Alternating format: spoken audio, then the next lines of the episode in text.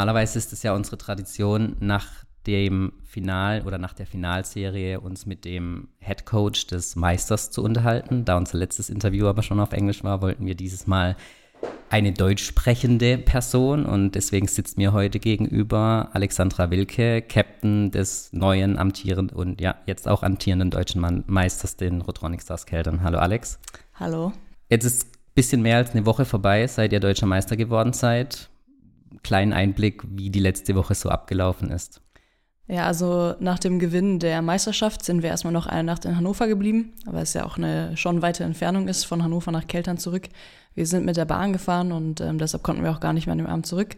Haben in Hannover dann noch unsere Meisterschaft gefeiert, also sind dann abends noch in so ein so ein Club slash Bar, was auch immer das war, was halt so okay. am Dienstagabend so geht. schwierig wahrscheinlich. Ja, genau, ein bisschen schwierig, aber wir haben was gefunden. Ähm, waren dann, glaube ich, bis, ach, ich glaube, ich war um fünf oder so wieder im Hotel. Okay. Ähm, und dann gab es am nächsten Morgen noch Frühstück und dann ging es mit der Bahn auch wieder zurück. Mhm. Dann sind wir am Mittwoch in Keltern von den Fans äh, überrascht worden quasi. Die haben uns so ein bisschen empfangen und gefeiert, ein bisschen, gab ein paar Getränke und man hat ein bisschen zusammengesessen. Dann sind wir schon am nächsten Morgen um 8 Uhr morgens früh in den Europapark gefahren. Okay. Wurden wir eingeladen vom Verein. Äh, als ganzes Team sind wir dann im Europapark und haben da ja, so einen halben, dreiviertel Tag verbracht. Und dann am nächsten Tag gab es noch einen Abschied mit den Fans abends, also wie so eine kleine Feier. Ach so, genau, morgens gab es noch den Empfang im Rathaus. Okay. Und genau, das war dann so unsere Feierei quasi. Mhm. Gibt es in Keltern ein goldenes Buch, in dem man, ist es auch wirklich Gold? ja, das war auch wirklich, zumindest der Umschlag war golden. Okay. Ähm, genau, und da haben wir uns alle eingetragen, ja. Okay. Ähm, wie gesagt, eine, knapp eine Woche. Hast du es schon realisiert, in deinem ersten Jahr mit einem neuen Team deutsche Meisterin geworden zu sein? Mittlerweile schon. Also am Anfang war es schon so, dass wir irgendwie auch am nächsten Tag aufgewacht sind und man hatte halt irgendwie so eine Medaille bei sich, äh, die auf einmal halt Gold war und nicht irgendwie Bronze oder so wie in den vergangenen Jahren. Und ähm, Mittlerweile habe ich das schon äh, realisiert. Mhm. War es für euch dann überraschend, dass es so schnell ging? Klare Serie, 3 zu 0. Klar, Hannover hatte die Verletzung ihrer besten Spielerin, aber war es für euch überraschend und vielleicht auch ein bisschen schade, dass es dann in Hannover stattgefunden hat? Ähm, also für uns war das eigentlich das wichtigste Spiel, was wir auch von Anfang an gesagt haben, war das erste Playoff-Spiel. Ähm, da war ja Hannover auch noch komplett. Mhm. Also das war das Spiel, wo die Riser sich verletzt hat. Ähm, das war für uns das Wichtigste. Das war, glaube ich, auch das härteste Spiel. Ähm, haben wir knapp gewonnen und wir waren ja auch zur Halbzeit mit sechs Punkten, glaube ich, zurück. Haben dann in der zweiten Halbzeit eine Zone ausgepackt, die uns, glaube ich, das Spiel gewonnen hat, meiner Meinung nach. Und gut, dann hatten die halt die Verletzungen, was natürlich für sie ein super schwerer Ausfall war. Mhm. Wir hätten, glaube ich, auch lieber gespielt mit denen in voller Besetzung, weil ich glaube, auch so hätten wir das gewonnen. Ähm, ist jetzt immer schwer im Nachhinein zu sagen, ne? Aber ähm, das zweite Spiel bei uns war dann ja ziemlich eindeutig. Also lief für uns ja auch eigentlich alles, was hätte laufen mhm. können. War ja wirklich ein super Spiel. Und dann das dritte Spiel, ich meine, das haben uns sogar auch die Fans gefragt, ob wir lieber auswärts gewinnen oder zu Hause. Mhm. Aber wir wollten das definitiv dann natürlich klar machen, weil mhm. ich glaube, das Risiko will man vor allem im Finale nicht eingehen. Und wenn mhm. man in drei Spielen gewinnen kann, dann will man auch in drei Spielen gewinnen. Mhm. Wie wichtig war für diese Serie jetzt die Niederlage gegen Hannover im Top 4? Ja, das ist eine gute Frage. Also ich glaube, die Niederlage in Hannover hat uns nochmal gezeigt, dass wir vielleicht nicht so gut sind, wie wir zu dem Zeitpunkt dachten. Also wir haben ja davor wirklich super viele Spiele auch sehr deutlich gewonnen. Mhm. Ähm, ich weiß gar nicht, wann davor die letzte, doch gegen Hannover haben wir sogar das Ligaspiel noch verloren. Ja. Das war aber relativ knapp ja auch. Ähm, und ich glaube, so, ein, so, ein, so eine Niederlage in einem sehr wichtigen Spiel, so ein Do-or-Die-Spiel, mhm. ist schon nochmal auch wichtig fürs Team äh, weil es uns halt zeigt, okay, das wollen wir nicht nochmal. Und das hat uns, glaube ich, dann schon gezeigt, worauf wir hinarbeiten wollen und dass wir halt genau gegen dieses Team dann die Meisterschaft holen wollen. Hm. Wenn wir jetzt nochmal ein Jahr zurückspringen, du hast dich letztes Jahr nach vielen Jahren in Marburg dann dafür entschieden, den nächsten Schritt zu machen und nach Keltern zu wechseln. Äh, mit Sicherheit war auch die Teilnahme am Eurocup von Keltern einer der Mitentscheidungsgründe, warum. Warum hast du dich aber tatsächlich dann für Keltern, auch im Vergleich zu Marburg, auch städtisch gesehen, ja, wobei Keltern jetzt keine Stadt ist. Warum wurde es quasi ein kleines Dorf versus eine ja, Studentenstadt? Also ich habe mich in Marburg wirklich äh, die ganzen, ich war sechs Jahre dort, ich habe mich super wohl gefühlt, ähm, war eine, ist eine super schöne Stadt und ähm, auch dort habe ich ja mein Studium äh, gemacht und auch beendet. Und äh, ich habe mich dann aber für Keltern entschieden, weil Keltern einfach ein sehr professioneller Verein ist. Ähm, es gibt zehn Profispielerinnen äh, in dem Team, keiner macht irgendwie was nebenbei, während es ja schon bei vielen anderen Vereinen so ist, dass man irgendwie Studentinnen hat, mhm. Schülerinnen, was auch immer. In Keltern ist es super professionell. Ähm, Eurocup definitiv war für mich ein sehr, sehr wichtiger Punkt, weil ich international spielen wollte. Mhm. Und Keltern ist da natürlich die einzige und Top-Adresse in Deutschland. Mhm. Äh, und ich wollte halt einen Titel gewinnen. Das war mein Ziel. Und äh, dafür schien mir auch Keltern der beste Verein zu sein. Mhm. Äh, ich hatte von Anfang an auch gute Gespräche mit dem damaligen Coach Chris und mit Dirk hatte ich auch sehr gute Gespräche, habe mir von Anfang an alles super zugesagt mhm. und ich habe mich dann auch einfach sehr wohlgefühlt bei der Entscheidung mhm. zuzusagen. Mhm. In den vergangenen Jahren war auch langjährig Patrick Unger dein Trainer, der ja dann zur neuen Saison letztes Jahr wieder zurückgekehrt ist. Wusstest du, bevor du dich für Keltern entschieden hast, dass er zurückkommt? Nee, das wusste ich nicht. Das wusste ich erst im Nachhinein, als ich mich schon entschieden hatte. Hm, hätte das Auswirkungen auf deine Entscheidung gehabt oder wolltest du definitiv unabhängig vom Trainer den nächsten Schritt machen? Ich wollte unabhängig vom Trainer den nächsten Schritt machen und ich wollte auch definitiv nach Keltern. Also das mhm. hätte meine Entscheidung nicht beeinflusst. Mhm. Gab es Überlegungen auch, bevor dann die Entscheidung für Keltern fiel, irgendwie ins Ausland zu wechseln oder Gespräche sogar vielleicht schon in die Richtung? Genau, also Überlegungen gab es auf jeden Fall, ähm, weil es für mich ja auch das erste Mal war, dass ich mich quasi frei entscheiden konnte, mhm. dadurch, dass mein Studium beendet war. Und Überlegungen gab es auf jeden Fall, nur das ist ja meistens so, dass die Angebote aus dem Ausland relativ spät kommen, verglichen mhm. mit, den deutschen, mit der deutschen Liga. Und ich hatte mit Keltern eben schon sehr früh Gespräche. Ich glaube, ich habe ja auch schon Ende März oder April oder so meinen Vertrag unterschrieben mhm. gehabt.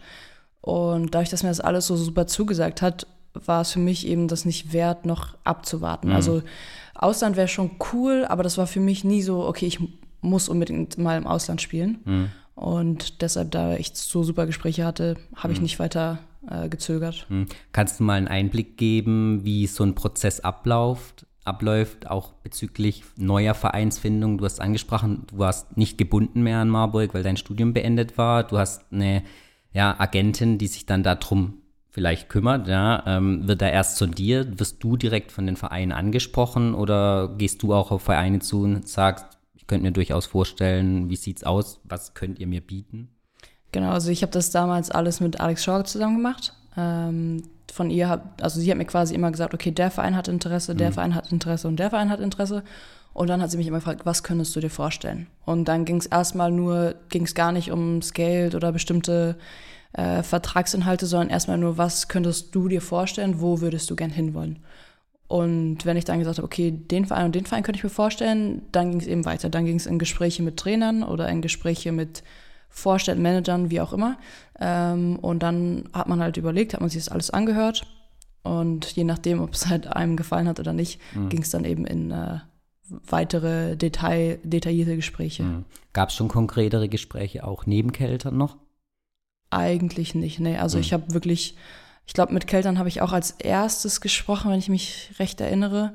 Ähm, und das war dann eigentlich auch wirklich so gut, dass ich gedacht habe, okay, das ist, das soll's werden. Mhm. Du hast angesprochen, die Gespräche liefen mit Christian Herrengröder und Dirk Steidl. Chris hat sich dann kurz vor der Saison entschieden, ein bisschen anderen Weg einzuschlagen. Äh, einzuschlagen. Äh, dann kam ein neuer Trainer. Äh, wie lief die Saisonbereitung, äh, die Saisonvorbereitung dann ab? Ja, du hast dich eigentlich für einen anderen Trainer entschieden, vielleicht mit Sicherheit auch ein großer Mitentscheidungsfaktor dann. Ähm, hadert man da dann mit seiner Entscheidung oder sagt man, okay, man spricht auch, du wurdest ja dann auch relativ früh, glaube ich, als Kapitänin äh, der Mannschaft definiert. Ähm, hat man da dann auch ein Mitspracherecht? Wird man darüber dann informiert? War ja nicht die einzigste Trainerentscheidung in der Saison dann bei euch? Ähm, also klar, am Anfang war es für mich schon komisch, weil ich wirklich für Chris spielen wollte, weil mhm. man spricht ja mit einem Coach und dann überlegt man sich, okay, möchte ich, man spielt ja immer für einen Trainer auch und passt das oder passt es nicht, entscheidet man ja schon im Vorhinein und ich würde zumindest für mich individuell sagen, dass der Coach eine sehr große Rolle spielt, mhm. wenn ich mich für irgendeinen Verein entscheide oder nicht. Und dann war das schon so wie so eine kleine Hiobsbotschaft, äh, dass Chris halt gesagt hat, okay, mhm. pass auf, ähm, ich werde nicht mehr Trainer sein nächstes Jahr. Und wir wussten dann eben auch noch nicht, wer wird's werden. Und das war so der Moment, in dem ich schon so ein bisschen dann dran gezweifelt habe, okay, war es die richtige Entscheidung oder nicht? Ja, ich möchte auf jeden Fall Eurocup spielen, aber wer weiß, wer weiß, wer als nächster Trainer kommt. Mhm.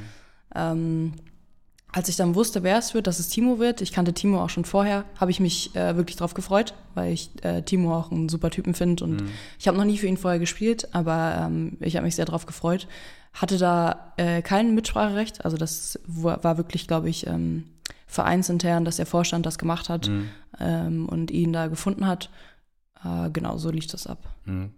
Dann kam Christian zurück, äh, nachdem die ersten Wochen nicht ganz so erfolgreich vielleicht waren, wie man sich das bei einem Verein wie Keltern vorstellt.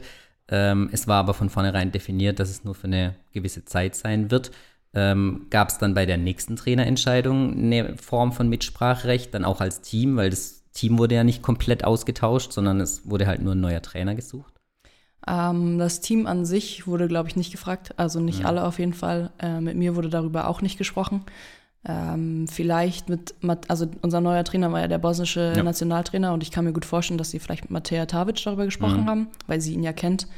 Ähm, genau, aber mit mir wurde damals nicht darüber gesprochen. Mhm drei Trainer in einer Saison. Was waren die größten Unterschiede dann auch für dich als Spielerin? Waren große Umstellungen dann notwendig, allein persönlicher Natur, aber auch dann spielerisch? Ja, also es waren schon, ich würde sagen, drei komplett verschiedene Typen. Mhm. Ähm, als Spieler ist man das ja schon gewohnt, dass man verschiedene Trainer kennenlernt und dass man sich da auch gut anpassen kann. Ähm, Unterschiede waren auf jeden Fall das, was wir gespielt haben und wie wir gespielt haben. Also wir haben bei Chris zum Beispiel, gut, bei Chris war es schwierig, weil er war nur vier Wochen da. Mhm. Da war es immer schwierig, was zu verändern. Wir haben schon viel von Timo dann auch übernommen, auch Systeme und sowas, haben dann ein paar neue Sachen eingeführt, aber das Training war zum Beispiel komplett anders. Also wir haben ganz andere Drills zum Beispiel im Training gemacht, als wir bei Timo gemacht haben. Und bei dem neuen Coach, also bei Goran, da haben wir auch viele neue Plays eingeführt. Das Training hat sich auch nochmal komplett geändert zu dem, mhm. was wir bei Chris gemacht haben. Haben zum Beispiel viel mehr gespielt, als Drills gemacht. Und ja, also es war super verschieden. Mhm. Gerade die Phase, wo Chris dann Trainer war, war ja extrem entscheidend, weil es immer so um den Jahreswechsel extrem viele Spiele in kurzer Zeit. Ähm, eine Saison kann sich da mehr oder weniger komplett entscheiden, auch was die Ausgangsposition für die Playoffs angeht. Hat er auch viel mit euch mental gesprochen nach einer Phase? Es war relativ klar, dass ihr im Eurocup nicht weiterkommt, ähm, hat das dann auch Auswirkungen nochmal gehabt? Okay, wir müssen uns jetzt komplett auf die äh, Liga konzentrieren und wie seid ihr und dann auch in der kurzen Zeit mit ihm und danach auch mit Goran darüber umgegangen? Also mit Chris war vor allem das Ziel, dass wir das Top 4 im Pokal erreichen. Das war so das große Ziel in diesen vier Wochen, die wir hatten. Mhm. Ligaspiele haben wir, glaube ich, alle gewonnen, bis auf das in Saarlouis, was wir sehr, sehr deutlich auch, ich glaube, mit 17 Punkten mhm. haben wir damals in Saarlouis verloren. Ähm, aber Chris hat schon auch viel Individualgespräche gefühlt, geführt, viel mit uns geredet und äh, auch so, was einfach unsere Ziele sind als Team. Wir haben auch ähm, unser Spiel etwas analysiert, also zum Beispiel, wie viele ähm, Punkte wir aus Transition machen oder sowas, das angesprochen, was wir da verbessern müssen oder wo er sieht, was wir da besser machen können, wo unsere Stärken liegen. Mhm. Das haben wir nochmal analysiert. Und ähm, genau, mit dem neuen Trainer ähm, der hat uns eigentlich einfach spielen lassen. Also der hat uns andere Systeme an die Hand gegeben. Wir haben ja dann auch noch neue Spielerinnen bekommen. Mhm. Das hat sich dann auch alles nochmal geändert in der Zeit. Also war ja wirklich viel. Mhm. Ähm, und er hat uns halt wirklich einfach vor allem rennen lassen in den Trainings. Mhm. Also wir sind super viel gelaufen am Anfang. Ähm, ich glaube, sein erstes Training haben wir alle gedacht, okay, äh, was machen wir hier? Bereiten wir uns auf einen Marathon vor oder was ist das hier? Aber nee, es hat ja super gut funktioniert. Mhm. Ähm, Genau, und wir haben einfach sehr, sehr viel gespielt bei ihm. Mhm. Du hast es angesprochen, ihr wart dann extrem erfolgreich, habt dann sogar noch schlussendlich fast die Chance gehabt, Platz 1 in der Liga zu sichern. Ähm, hat man das im Team, innerhalb des Teams dann auch gemerkt, dass jeder wieder mehr an sich glaubt, dass wieder das Ziel klar definiert ist? Okay, Top 4 haben wir geschafft mit Chris. Jetzt geht es darum, Titel zu gewinnen dann auch? Ja, also ich glaube, dass wir schon die ganze Zeit auch an uns selbst geglaubt haben. Es war, glaube ich, nie so, dass wir nicht selbstbewusst, selbstbewusst waren. Also mhm. klar, die Phase war schwierig mit Eurocup und dann verlierst du wirklich jedes Spiel im Eurocup, spielst irgendwie Mittwoch gegen Venedig, verlierst mit 30, hast keine Chance und dann spielst du Sonntag ein DWBA-Spiel und dann spielst du nächste Woche wieder ein Eurocup-Spiel. Es war mhm. schon eine super schwierige Zeit. Ähm, und auch einfach kräftezehrend, weil wir im Eurocup auch teilweise, glaube ich, mit acht, neun Spielerinnen gespielt haben. Mhm. Aber es war, glaube ich, nie so, dass wir nicht an uns geglaubt haben. Mhm. Und unser Ziel war ja auch, wenn man, wenn man weiß, man spielt für Keltern, dann ist das Ziel immer, einen Titel zu holen. Mhm. Ein oder zwei oder wie viele es dann auch in, immer sind. Ähm, und deshalb war es nie so, dass wir nicht selbstbewusst waren. Aber klar, ähm, gegen Ende der Saison ist es natürlich noch einfach näher, dieses Ziel mhm. zu erreichen. Und ähm, wir wollten alle auch noch den ersten Platz holen in der regulären Saison, aber wir haben uns dann gesagt, okay, wenn es halt nicht so ist, dann holen wir uns die halt in den Playoffs. Mhm wenn wir nochmal auf die Eurocup-Season blicken, ähm, du hast ja auch mit Marburg schon international gespielt, nicht ganz so hoch. Ähm, wie war das für dich persönlich dann? Du hast gesagt, es war eines deiner Wechselgründe, ähm, europäisch spielen zu wollen. Gibt es da gravierende Unterschiede dann vom ECWL oder wie es glaube mhm. heißt zum Eurocup dann? Genau, CWL war das damals, ja. genau. Ähm, oh, das ist ja schon ewig her, dass ich das gespielt habe, aber es ist natürlich schon ein ganz anderes Niveau. Mhm. Damals war es auch super schwierig, weil wir sind immer nach, glaube ich, Tschechien, Rumänien und sowas gereist und sind dann teilweise auch wirklich zwölf Stunden oder so mit dem Bus gefahren dahin mhm. und haben dann am nächsten Tag gespielt und dann sind wir wieder zurückgereist. Also war schon auch eine verrückte Zeit, aber vom Level her äh, spielt man jetzt gegen so Teams wie Venedig oder Guernica, die ja schon wirklich auch sehr, sehr gute Teams sind. Mhm. Und das ist definitiv nochmal ein ganz, ganz anderes Level. Hm. Hat es dich persönlich in dem Jahr trotz der Niederlagen dann im Eurocup weitergebracht? Also ich muss sagen, für mich, ich hätte das vorher nie so ein, eingeschätzt, aber wenn ich ganz ehrlich bin, war es für mich eine super schwere Zeit. Mhm. Also es war total anstrengend. Ich wusste gar nicht, welcher Tag ist. Also ich wusste nicht, an welchem Tag ich mich befinde für die ganzen mhm. vier bis sechs Wochen eigentlich.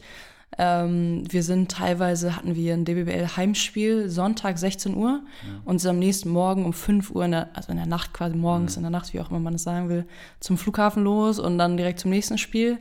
Ähm, aber rein spielerisch würde ich schon sagen, dass mir das ähm, deutlich weitergeholfen hat. So international Erfahrung zusammen, weil das, das Spiel ist auch einfach ganz anders. Also mhm. zum Beispiel auch auf der Point Guard Position kriegt man unfassbar viel Druck und ähm, das kriegt man in der DBBL so meistens einfach nicht, auch nicht auf dem Niveau. Ähm, und deshalb will ich sagen, dass mir das schon gut weitergeholfen hat und mhm. ich bin auch froh, dass ich die Erfahrung mitnehmen durfte. Mhm. War es dann tatsächlich jetzt dein erstes Vollprofi-Jahr? Ähm, wenn du das jetzt vergleichst mit nebenher noch studieren, was war anstrengender? War es tatsächlich dann jetzt diese Saison mit den vielen Reisen oder so ein Studium unterzubringen, trotz mehrmals trainieren die Woche, vielleicht auch mehrmals am Tag, dann je nachdem? Ähm, was beurte beurteilst du als anstrengender? Ja, gut, das ist eine gute Frage. Also es stimmt ja, ich habe ja schon äh, auch nebenbei studiert oder nebenbei Basketball gespielt, wie auch immer man das sehen will. Mhm. Ähm, für mich war es dieses Jahr in dem Sinne schon entspannter, weil ich vor allem in der letzten Saison mein Examen damals gemacht habe, mein erstes Staatsexamen, und mhm. das war schon sehr, sehr anstrengend, weil ich wirklich jeden Tag äh, mhm. eigentlich in der Bibliothek war und dann immer von Training zurück in die Bibliothek und dann wieder zurück ins Training und nochmal in die Bibliothek, gefühlt jeden Tag. Mhm. Ähm, und da war das jetzt schon äh, entspannter. Also wenn man das so vergleicht, dann würde mhm. ich nicht sagen, dass es anstrengender war, aber wenn ich jetzt nur vom Basketball spreche, mhm. ähm, dann war es schon, schon ein bisschen mhm. schon anstrengend. Wenn wir ein bisschen abschweifen und nochmal auf den akademischen Bereich gehen, du hast was studiert? Lehramt Mathe und Sport. Okay.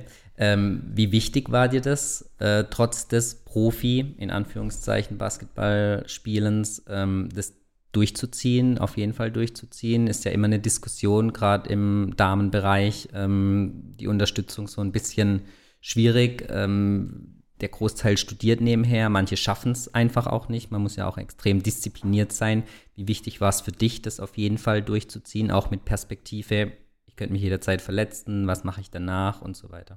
Richtig, also für mich war eigentlich immer das Studium an erster Stelle. Das war immer meine Priorität, dass ich das zu Ende bringe. Deshalb, ich hatte schon auch mal überlegt, aus Marburg wegzuwechseln, mhm. aber dieses Studium, dadurch, dass es für mich halt einfach wichtig war, dass ich nach dem Ball, Basketball direkt was habe, weil, mhm. wie du sagst, es kann sein, dass man sich verletzt, dass man nicht mehr weiterspielen kann oder wer weiß, was kommt, ne? Ähm, das war mir einfach unfassbar wichtig, dass ich da einen Abschluss habe, dass mhm. ich direkt nach dem Basketball mit einem anderen Job quasi anfangen kann. Mhm. Und ähm, deshalb bin ich auch nie aus Marburg früher weggegangen, weil das für mich einfach so wichtig war. Hm. Wie sieht da diesbezüglich jetzt dein Plan aktuell aus? Ähm, wie viele Jahre willst du dich jetzt voll nur auf den Basketball konzentrieren? Ja, das ist äh, eine gute Frage, vor allem mit der WM 2026 auch in ja, meiner Heimatstadt. Mhm. Ähm, wäre das natürlich schon ein, das wäre natürlich ein Traum, das zu spielen. Muss man halt gucken, ob man jetzt noch, das sind ja dann noch drei Saisons, mhm. muss man halt schauen, ob ich das noch mache. Ich kann es mir vorstellen, aber ich bin eher so, dass ich so von Jahr zu Jahr jetzt erstmal denke, mhm. äh, weil ich auch einfach keinen Druck habe. Also ich denke, Lehrer werden zurzeit auch ganz gut gesucht und dann kann ich mich immer bewerben und mhm. äh, deshalb mache ich mir da eigentlich so keinen Druck und denke eher so von Jahr zu Jahr. Vielleicht deswegen vorhin auch die Tendenz. Ja. ähm, springen wir nochmal zum Top 4 äh, in Osnabrück. Der erste Dämpfer nach einer langen Serie mit Goran dann, die ihr gewonnen habt.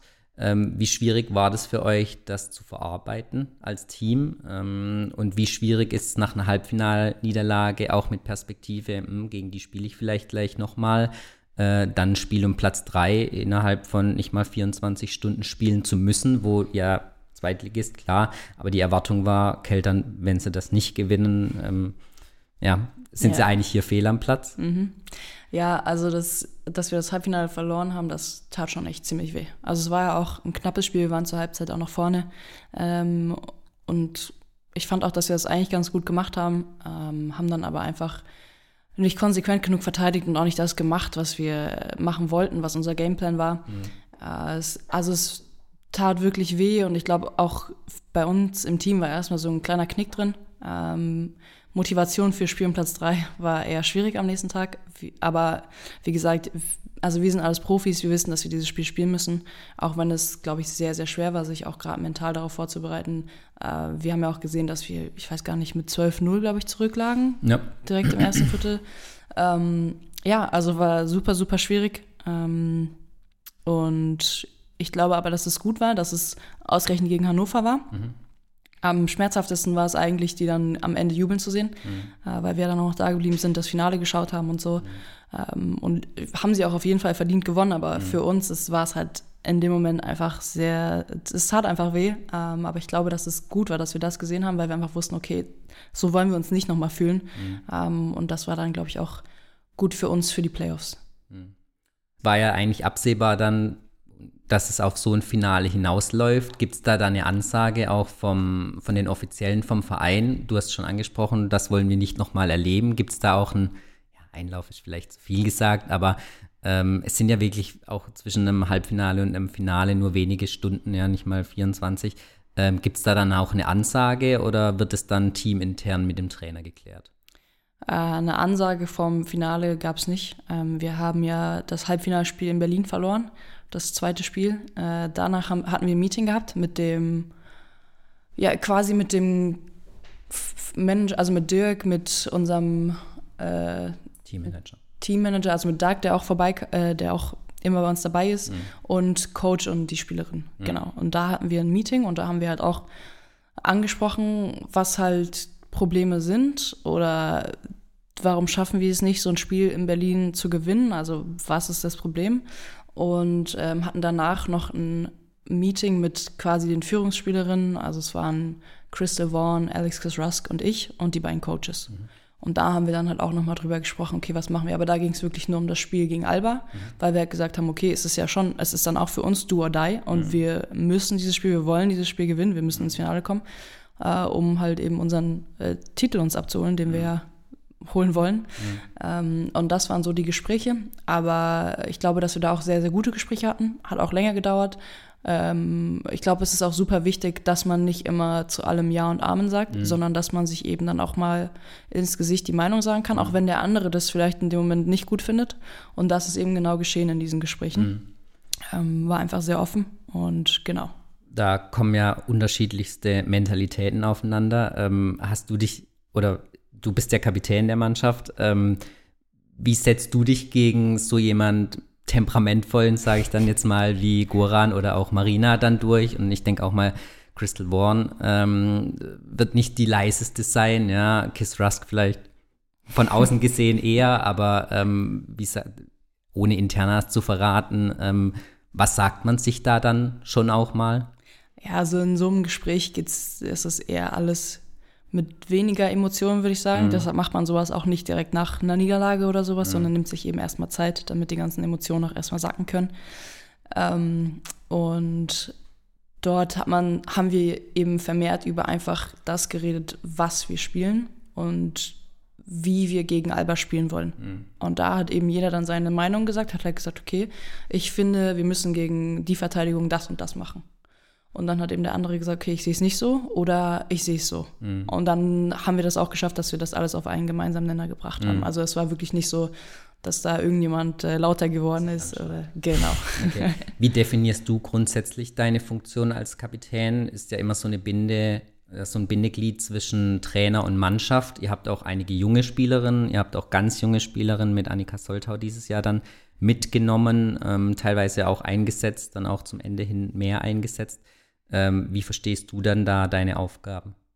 Ja, genau. Also ich denke, dass ein Kapitän, aber auch so als Point Guard, gut, am Ende habe ich eher zwei gespielt, ist es schon ja immer so äh, ein bisschen verlängerter Arm vom Coach auf dem Feld. Mhm. Und äh, das war eigentlich so meine Rolle. Annika, die hat das auch selber alles super gut hingekriegt. Also die brauchte eigentlich keine Hilfe. Die war mhm. direkt im Team mit dabei und war Teil des Teams wie mhm. jeder andere auch und deshalb braucht die da nicht viel Hilfe. Ähm, und ansonsten, äh, Kapitän macht halt noch so viel Orga-Stuff einfach drumherum, mhm. was jetzt nicht so viel mit on the courts zu tun mhm. hat. Ähm, und das ist halt einfach noch ein bisschen was gewesen, aber mhm. ansonsten. Was sind solche Aufgaben dann? Ähm, zum Beispiel jetzt dann alles nach der Meisterschaft. Okay. Wenn es dann darum geht, okay, wir müssen da und dahin, wir müssen das und das anziehen, wir müssen mhm. das und das mitbringen Sowas halt oder wenn es irgendwie darum geht, was wir auf Reisen mitbringen müssen oder was wir da anziehen für, okay. fürs Reisen oder sowas, mhm. genau. Okay, also du legst ihnen die Kleider raus. Ja, so ungefähr. Jetzt war das Halbfinale für dich natürlich ein besonderes Spiel. Es war zum Teil in deiner Heimatstadt, es war gegen deine Schwester. Ähm, gut, ihr habt diese Saison schon zweimal gegeneinander gespielt. Ich glaube, es waren aber so die ersten offiziellen Spiele auch gegeneinander. Ähm, was ist da das Besondere dann? Wie geht man auf so ein Spiel dann zu? Wie bereitet man sich vielleicht auch vor? Alba Berlin natürlich auch ein extrem großer Name im Basketball. Da können wir vielleicht gleich noch ein paar Worte dazu äh, verlieren. Aber jetzt für dich persönlich so ein Spiel gegen Alba in Berlin, Halbfinale DBBL. Ähm, wie fühlst du dich da dann? Ja, also ich kenne ja auch ein paar, also durch meine Schwester kenne ich ja auch ein paar aus dem Alba-Staff oder mhm. den Coach oder der Athletiktrainer von Alba war zum Beispiel mein Athletiktrainer, als ich so zehn oder elf Jahre alt okay. war in Berlin. Also es ist, das sind schon viele Connections, die man da hat. Ähm, aber dann in der Sömmering zu spielen, die übrigens auch meine Jugendhalle war, okay. als ich mit Basketball angefangen habe, ähm, das hat das alles halt nochmal super besonders gemacht. Mhm. Dann vor zweieinhalbtausend Zuschauern zu spielen, war halt unbeschreiblich. Ne? Wenn mhm. Alba aufs Feld gegangen ist und die haben sich nur gedehnt, hat die ganze Halle gejubelt und mhm. hat ihnen zugejubelt beim Stretchen. Mhm. Ähm, es war unbeschreiblich für mich einfach mal wieder, das war die erste Saison, seitdem ich aus Berlin weggegangen bin, die ich mal wieder in meiner Heimatstadt gespielt habe. Mhm. Und dann halt wirklich so ein Spiel, so ein Halbfinale. Ich verbinde jetzt natürlich nicht nur gute Erinnerungen mit dem Spiel, ja. weil wir einfach verloren haben. Ähm, aber es war schon ein sehr, sehr cooles Erlebnis. Mhm. Mm, jetzt haben wir es gerade angesprochen, Alba Berlin, erste Saison, gleich Halbfinale. Ähm, wie verfolgt man das als Außenstehende mit der Verbindung zu deiner Schwester? Ähm, Gibt es da auch vielleicht Träumereien, da eventuell mal eine Karriere beenden zu können, wenn sich das so entwickelt, wie es jetzt im ersten Jahr den Anschein macht? Also ähm, ich persönlich war schon als kleines Kind immer Alba-Fan, damals aber immer von, dem, von der Herrenmannschaft, mhm. weil die Frauen einfach noch nicht so gut waren. Mhm. Und ähm, es ist für mich einfach super schön, das zu sehen, wie Alba sich entwickelt hat. Mhm. Weil als ich damals in Berlin war, vor vielleicht 13, 14 Jahren, galt Alba immer so, da haben die gerade mit Frauenbasketball angefangen und da galten die immer so als schlechtestes Team. Ich glaube, weiß gar mhm. nicht, in der Oberliga oder so haben die angefangen. Und das war immer wie so ein, ein richtig easy Sieg, den man einfach schon vorher einberechnet mhm. hat. Und wenn man jetzt sieht, wo die hingekommen sind und wo die gelandet sind, und ich habe es durch meine Schwester ja mitbekommen, dass die aus der Regionalliga dann in die zweite Liga und dann in die erste Liga aufgestiegen sind. Also es ist schon unglaublich und auch einfach, wie viel sie investieren, mhm. finde ich halt super cool. Also auch sei es äh, Social Media, dass sie halt die Frauen auch einfach pushen. Man sieht ja, was das alles bringt, dass die zweieinhalbtausend mhm. Zuschauer, dass fast jedes Heimspiel ausverkauft ist. Mhm. Es ist einfach super schön zu sehen. Ähm, und für mich persönlich ähm, wäre es natürlich ein Traum für Alba zu spielen. Mhm. Ich weiß nur nicht, also ich habe ja vorhin schon gesagt, ich denke immer so von Jahr zu Jahr. Für mhm. mich ist es halt jetzt einfach in Keltern die perfekte Situation mit Eurocup und weil ich halt Titel gewinnen will. Ich glaube nicht, dass irgendjemand mit Alba gerechnet hätte dieses Jahr, dass sie so hoch, hoch sind und das freut mich auch extrem und ich hoffe auch, dass die dadurch auch in den nächsten Jahren ähm, sehr weit kommen können und dass die da halt auch mal wirklich, ich meine, die haben jetzt schon oben mitgespielt, aber mhm. eben konstant und noch mehr oben mitspielen können. Mhm. Kannst du dir vorstellen, nächstes Jahr vielleicht schon, dass die ein ernstzunehmender Konkurrent dann tatsächlich auch um Titel dann schlussendlich sind? Ich, ja, ich denke, dass vielleicht noch nicht nächstes Jahr. Mhm. Ich meine, sie waren es ja dieses Jahr schon quasi, mhm. haben uns ja auch schon äh, einmal geschlagen und waren ja knapp davor, ins Finale einzuziehen. Äh, ich denke, man muss immer mit allen Teams rechnen. Ne? Also es kann ja auch so sein wie Freiburg letztes Jahr. Aber ich glaube, dass die wirklich konstant so oben mitspielen, wie jetzt zum Beispiel Vereine wie Keltern, die ja wirklich jedes Jahr eigentlich um den mhm. Titel mitspielen. Ähm, denke ich schon, dass es vielleicht noch ein paar Jahre dauert. Aber also ich war dieses Jahr auch überrascht, wie gut sie sich geschlagen haben. Mhm wie funktioniert so ein unterjähriger Austausch dann mit deiner Schwester? Einerseits Schwester, andererseits dann, wenn es sogar im Halbfinale gegeneinander geht, definitiv auch Konkurrentinnen. Ja, ähm, ja, das ist dann immer schwierig. Also wir freuen uns eigentlich immer nur drauf, äh, uns zu sehen. Ähm, die Halbfinalspiele hat sie leider nicht mitgespielt, weil sie verletzt war. Aber das Saisonspiel in Berlin, das war eigentlich ganz cool, weil wir mhm. da auch gegeneinander auf dem Feld standen. Und zuerst hat sie mir einen Dreier ins Gesicht geworfen. Da dachte ich, okay, muss ich ihr zurückzahlen? Und genau, direkt im Gegenangriff habe ich ihr dann einen Dreier ins Gesicht geworfen. Und mhm. sowas ist halt einfach. Ich habe ja meine Schwester immer verfolgt und ich wünsche ja meiner Schwester natürlich auch den größten Erfolg. Mhm. Und deshalb ist es natürlich dann auch teilweise schwierig, gegen sie zu spielen, weil ich will auch, dass sie erfolgreich ist mhm. oder ihr Team. Ähm, aber das ist natürlich dann zweitrangig. Also ich mhm. freue mich über, wenn sie gegen jeden anderen spielen, dann hoffe ich natürlich immer, dass Alba gewinnt, mhm. aber, gewinnt. Aber wenn sie gegen uns spielen, dann natürlich nicht. Mhm. Wie sieht so ein Sonntagmittag-Kaffee dann bei Familie Wilke aus, nach einem Spieltag vielleicht? Ähm, nicht jetzt unbedingt direkt gegeneinander. Ich glaube, da ist noch mal ein bisschen, wäre es nochmal ein bisschen emotionaler. Aber wie stolz sind auch die Eltern? Super stolz. Also meine Eltern, äh, ich glaube, das, die haben jetzt zum Beispiel auch schon alles Hotelreisen und Tickets für die EM zum Beispiel gebucht. Mhm. Also die sind wirklich super stolz. Sie sind oft hier nach Karlsruhe gefahren. Die kommen fast zu jedem Spiel, wenn sie können. Und äh, ja, also das ist, glaube ich, die sagen uns auch immer, wie stolz sie auf uns sind. Mhm. Und können das, glaube ich, auch manchmal selber gar nicht begreifen, dass sie quasi zwei Töchter haben, die in der ersten mhm. Bundesliga spielen. Ähm, ja, aber so ein, wenn man dann beim Kaffee zusammensitzt, ehrlich gesagt, reden wir gar nicht so viel über Basketball. Es ist dann eher, weil meine Eltern die sind zwar Basketballfans, aber mhm. die kennen sich jetzt da nicht so aus. Also es ist nicht so, mhm. dass jemand von dem mal selber gespielt hat. Und deshalb ist es meistens sind es eher andere Themen als Basketball. Mhm. Wie kam es dann überhaupt dazu, dass beide Töchter dann äh, zum Basketball kommen? Ja, also meinen Eltern war es immer wichtig, dass wir alle Sport, also dass wir einfach Sport machen. Und mein Bruder, der ist ja nur anderthalb Jahre jünger als ich, mhm. und ich, wir haben dann immer alle möglichen Sportarten ausprobiert. Und irgendwann bin ich dann beim Basketball hängen geblieben, weil es mir einfach Spaß gemacht hat mhm. und ich glaube, da auch besser war als in den anderen Sportarten, die ich gemacht habe. Und da bin ich dann dabei geblieben. Und meine Schwester hat dann Basketball angefangen, meinetwegen. Mhm. Okay, also trotzdem auch Vorbild. Die ja. Mhm. Jetzt hast du es schon angesprochen, kommen wir zum Thema Nationalmannschaft. Ähm, nach vielen, vielen Jahren wieder für ein großes Turnier qualifiziert, Europameisterschaft. Du warst ein Teil davon. Ähm, gib mal so einen Einblick von November, vorletztes äh, Qualifenster, äh, bis dann im Frühjahr, wo dann die Qualifikation dann tatsächlich auch stattfand. Ähm, wie war das rein auf die Nationalmannschaft bezogen? Im November sah es ja noch nicht ganz so aus. Es war dann zum Ende hin auch ein extremes Rechenspiel. Ähm, ich glaube, so richtig verstanden hat es niemand, äh, wenn man es sich durchlesen musste. Es hat aber am Ende gereicht, deswegen ist es egal. Äh, wie waren die Ups und Downs, äh, ja, was ja neben dem normalen Basketballalltag dann auch noch auf dich zukam? Genau, also im November war ich ja nur das Spiel in Weißenfels dabei. Ich hatte mich kurz vorher verletzt mhm. und bin dann zwar noch mit angereist, aber habe dann MRT und so alles da gemacht und dann war klar, dass ich eben nicht mitwirken konnte. Aber das erste Spiel, was wir dann gespielt haben äh, gegen Bosnien, das war, also es war ja wirklich was wir da abgeliefert haben oder die Mädels abgeliefert haben, äh, das war ja wie eine Show für die Zuschauer. Mhm. Also es war ja wirklich richtig, richtig, richtig gut. Ähm, und ich glaube, da haben wir das erste Mal gemerkt, okay, hey, wir können es doch, also mhm. was ist los? Und dann sind sie ja nach Mazedonien geflogen und da war es, glaube ich, ein bisschen knapperes Spiel, ja. aber haben wir am Ende auch gewonnen. Also war ja alles gut. Und dann war für uns quasi klar, okay, ähm, Belgien. Gut, Belgien ist immer eine Hausnummer. Ähm, achso, ich habe das erste Novemberfenster vergessen, ne? Mhm.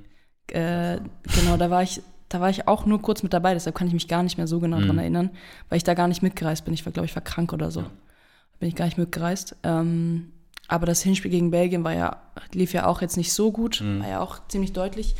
Ähm, und für dieses Belgien-Spiel haben wir uns halt vorgenommen, wir wollten wirklich gewinnen, also wir haben auch wirklich dran geglaubt. Ähm, aber uns war auch klar, dass wenn wir verlieren, dass es kein, keine hohe Niederlage sein sollte. Mhm. Ja, ist dann leider natürlich alles anders gelaufen, als man sich das erhofft hatte. Mhm. Ähm, und ist dann doch eine ziemlich hohe Niederlage geworden. Ich glaube, 20 waren es am Ende. Mhm. Und dann begann natürlich, also erstmal waren wir alle super niedergeschlagen nach dem Spiel. Und ich glaube, an dem Abend hat wahrscheinlich Stefan oder Sidney, die haben wahrscheinlich schon gerechnet. Mhm. Aber bei uns aus dem Team noch keiner. Bei uns war erstmal ein bisschen, ja, schlechte Stimmung, mhm. ähm, weil wir eben auch nicht so recht wussten, okay, was passiert jetzt, wie müssen wir spielen und wie auch immer, weil es hing ja auch noch von den anderen Gruppen ab und ja. von den anderen Ländern. Und ähm, dann, als wir aber am nächsten Morgen quasi gehört haben, dass das alles noch in Reichweite ist und dass wir eigentlich noch gar nichts verloren haben. Mhm. Ab dann ging es bei uns auch wieder los, okay, hey, wir haben jetzt noch dieses Spiel gegen Bosnien und wir wissen jetzt noch nicht, mit wie vielen Punkten wir gewinnen müssen, aber wir gewinnen einfach so hoch, wie es geht mhm. und dann hoffen wir dass wir es schaffen. Ja. Und dann wussten wir aber kurz vor dem Bosnien-Spiel, weil dann ja die anderen, also wir hatten ja Glück, dass wir das letzte Spiel waren.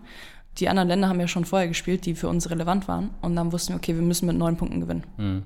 Und dann äh, sind wir so ins Spiel gegangen, dass wir halt wussten, neun oder mehr. Mhm.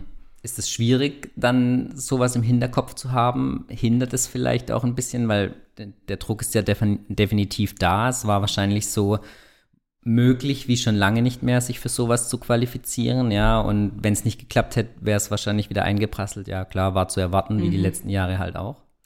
Ja, ähm, ich glaube, das ist von Person zu Person verschieden. Ich glaube, manche nehmen das schon als Druck wahr. Ich persönlich fand es sehr gut, dass wir es vorher schon wussten. Mhm. Weil es kann ja auch sein, nehmen wir mal an, wir hätten mit neun gewinnen müssen und wir gewinnen am Ende mit acht. Äh, aber also, dass wir es vorher halt nicht gewusst hätten, dass wir mit mhm. neun gewinnen müssen. Das wäre, glaube ich, äh, schlimmer gewesen. Also ich persönlich fand es gut, dass wir es vorher wussten und mhm. ich fand auch, dass es ein Vorteil für uns war, dass wir so spät gespielt haben und mhm. das eben alles vorher wussten. Mhm. Weil die anderen Nationen haben ja wirklich gespielt und mussten einfach noch unser Spiel abwarten. Die wussten ja. noch gar nicht, sind wir qualifiziert oder nicht. Und deshalb, ähm, klar, es ist irgendwo auch Druck, aber wir wussten ja auch, dass wir es können und vor mhm. allem auch gegen Bosnien können. Mhm. Ähm, und deshalb war das meiner Meinung nach eher positiv für uns. Schwört man sich da auch als Team ohne Staff, ohne Trainer, ohne Offizielle dann nochmal ein und sagt sich, ey, wir sind jetzt auch nicht mehr die aller, allerjüngsten teilweise, ist vielleicht unsere einzige Chance. Du hast es eben schon angesprochen, du weißt nicht, was 26 ist. Ähm, für viele andere, die noch ein Ticken älter sind, noch wahrscheinlicher, dass sie da nicht mehr spielen werden. Ähm, wie funktioniert es innerhalb des Teams? Ihr habt ja immer nur diese Quali-Fenster, seid dann auch nur diese ein, eineinhalb Wochen da dann beieinander, äh, sonst komplett verteilt. Ähm, wie funktioniert es in, innerhalb des Teams dann, wenn man auch noch genau weiß, on point, 9 plus, äh, dann können wir es wirklich diesmal schaffen? Ja, also meistens ist es ja so, dass die Coaches immer erst die Ansprachen machen. Und die Coaches haben uns schon extrem motiviert. Aber bei uns ist es wirklich so, dass die äh, Teamchemie, also es ist super harmonisch bei uns im Team. Und dann haben wir natürlich auch ein paar Ältere dabei. Das Alter war aber nie offiziell ein Thema äh, in unseren Ansprachen oder in unseren Gesprächen, ähm, die aber halt auch wissen, wie es funktioniert. Und ich glaube, das hat uns sehr, sehr viel geholfen. Und die haben eben uns auch als Team so zusammengehalten und uns halt gesagt, hey, mhm. wir sind nicht weit davon entfernt. Und ähm, das war eigentlich immer da, dass wir dann halt quasi nochmal so eine teaminterne Ansprache hatten ähm, von unseren Führungsspielerinnen, die uns dann eben, oder Captain Sunny, Svenny, mhm. Marie, Leo, ähm, die uns dann halt auch sagen, hey, es ist Zeit mhm. und ähm, wir machen das heute. Mhm. Jetzt sind es zum Zeitpunkt der Aufnahme gar nicht mehr so viel Zeit, bis mhm. dann tatsächlich losgeht. Wir haben gerade vorhin die gleichen News gelesen. Ähm, wie denkst du, werden deine nächsten Wochen aussehen? Ja, also erstmal, ich glaube, es sind ja noch so fast knapp zwei Wochen, bis es losgeht. Ja. Ähm, also mit der Vorbereitung. Ja, mit der Vorbereitung, genau. Und da bin ich mal gespannt. Also ich habe gelesen, ähm, Trainingslager in Chiembaum, wir haben ähm, Testspiele im Ausland und also ich freue mich mega auf die Testspiele, auf Trainingslager mhm. natürlich auch, weil ich glaube, dass es auch extrem cool ist, jetzt endlich mal so eine lange Zeit zusammen zu verbringen. Du hast es ja gerade angesprochen, es sind sonst immer nur anderthalb Wochen und davon hat man zwei Spiele, also man muss sich irgendwie mhm. in drei, vier Tagen auf ein Spiel vorbereiten. Und jetzt endlich mal so eine lange Zeit zusammen verbringen zu können und mal auch mal irgendwie was Richtiges aufbauen zu können, mhm. da freue ich mich einfach super drauf. Und auch mit den Mädels mal so viel Zeit zu verbringen. Also das hatten wir ja sonst auch nie. Man hat wirklich immer drei, vier Tage, dann bereitet man sich aufs Spiel vor, dann reist man und dann mhm. hat man noch mal einen Tag und ja, also deshalb freue ich mich da super, super doll drauf, dass man halt auch einfach nicht diesen Druck hat, okay, wir haben nur zwei Tage, dann müssen wir uns in diesen zwei Tagen auch auf unseren Gegner zum Beispiel vorbereiten, sondern mhm. wir haben jetzt wirklich auch mal Zeit, in der wir uns auf uns konzentrieren können und einfach mhm. an uns arbeiten können. Und ich glaube, dass das sehr wichtig ist für uns. Jetzt gab es natürlich noch eine Besonderheit, einen Trainerwechsel. Ähm, Walt Hopkins ähm, hat nach der EM-Quali gesagt, er hört auf.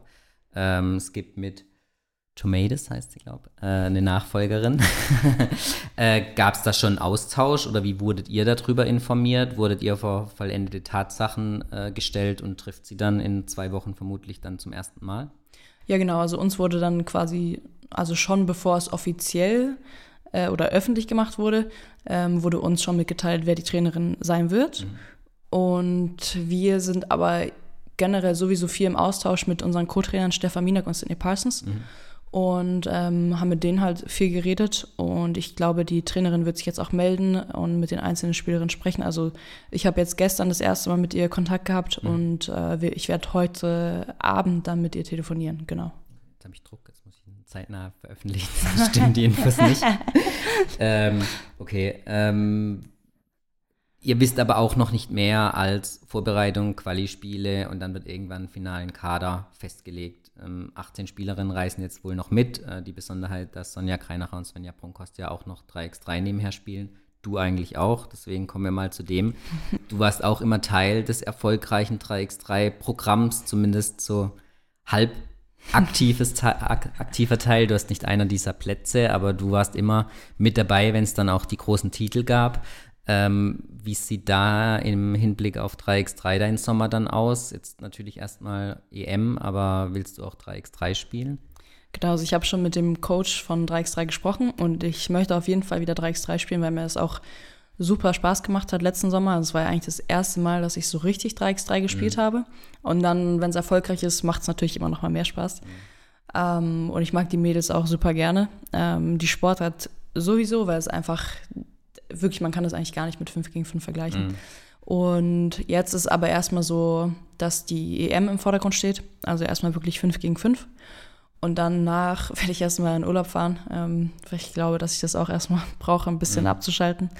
Und dann hoffe ich aber, dass ich im Anschluss vor unserer kommenden Saisonvorbereitung auf die neue Saison, dass ich dann noch ein paar 3x3-Turniere spielen kann. Mhm was macht den besonderen Reiz für dich aus und wie schwierig fällt dir dann auch nach einem Sommer 3x3 wieder die Umstellung zum, in Anführungszeichen, normalen Basketball?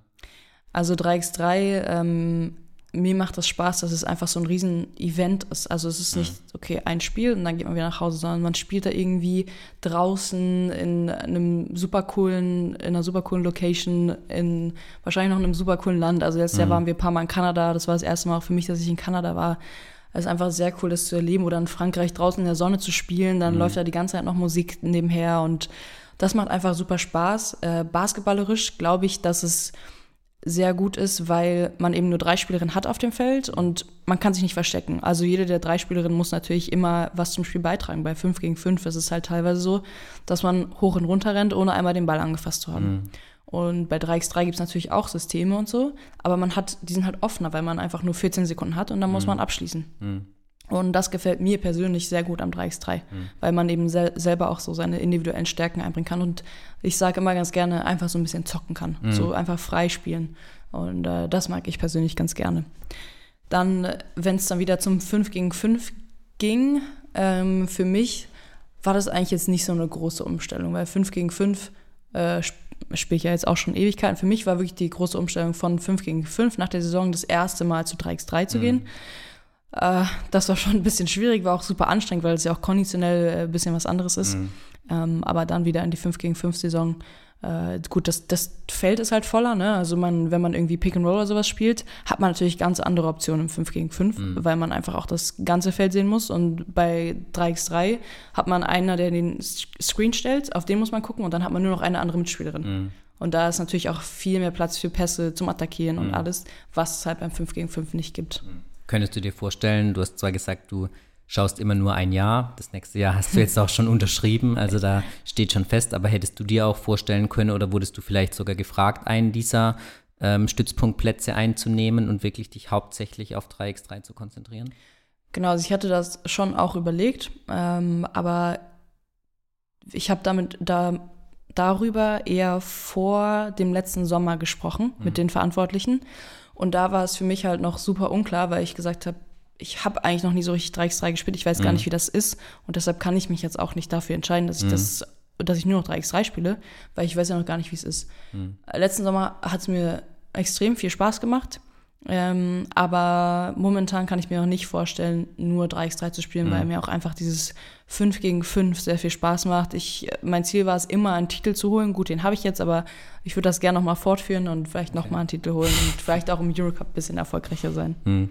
Ähm, jetzt gibt es ja nicht nur dieses Jahr die Europameisterschaft und dann ganz weit vorne dann auch nochmal was im eigenen Land, äh, sondern nächstes Jahr auch eine Olympiade.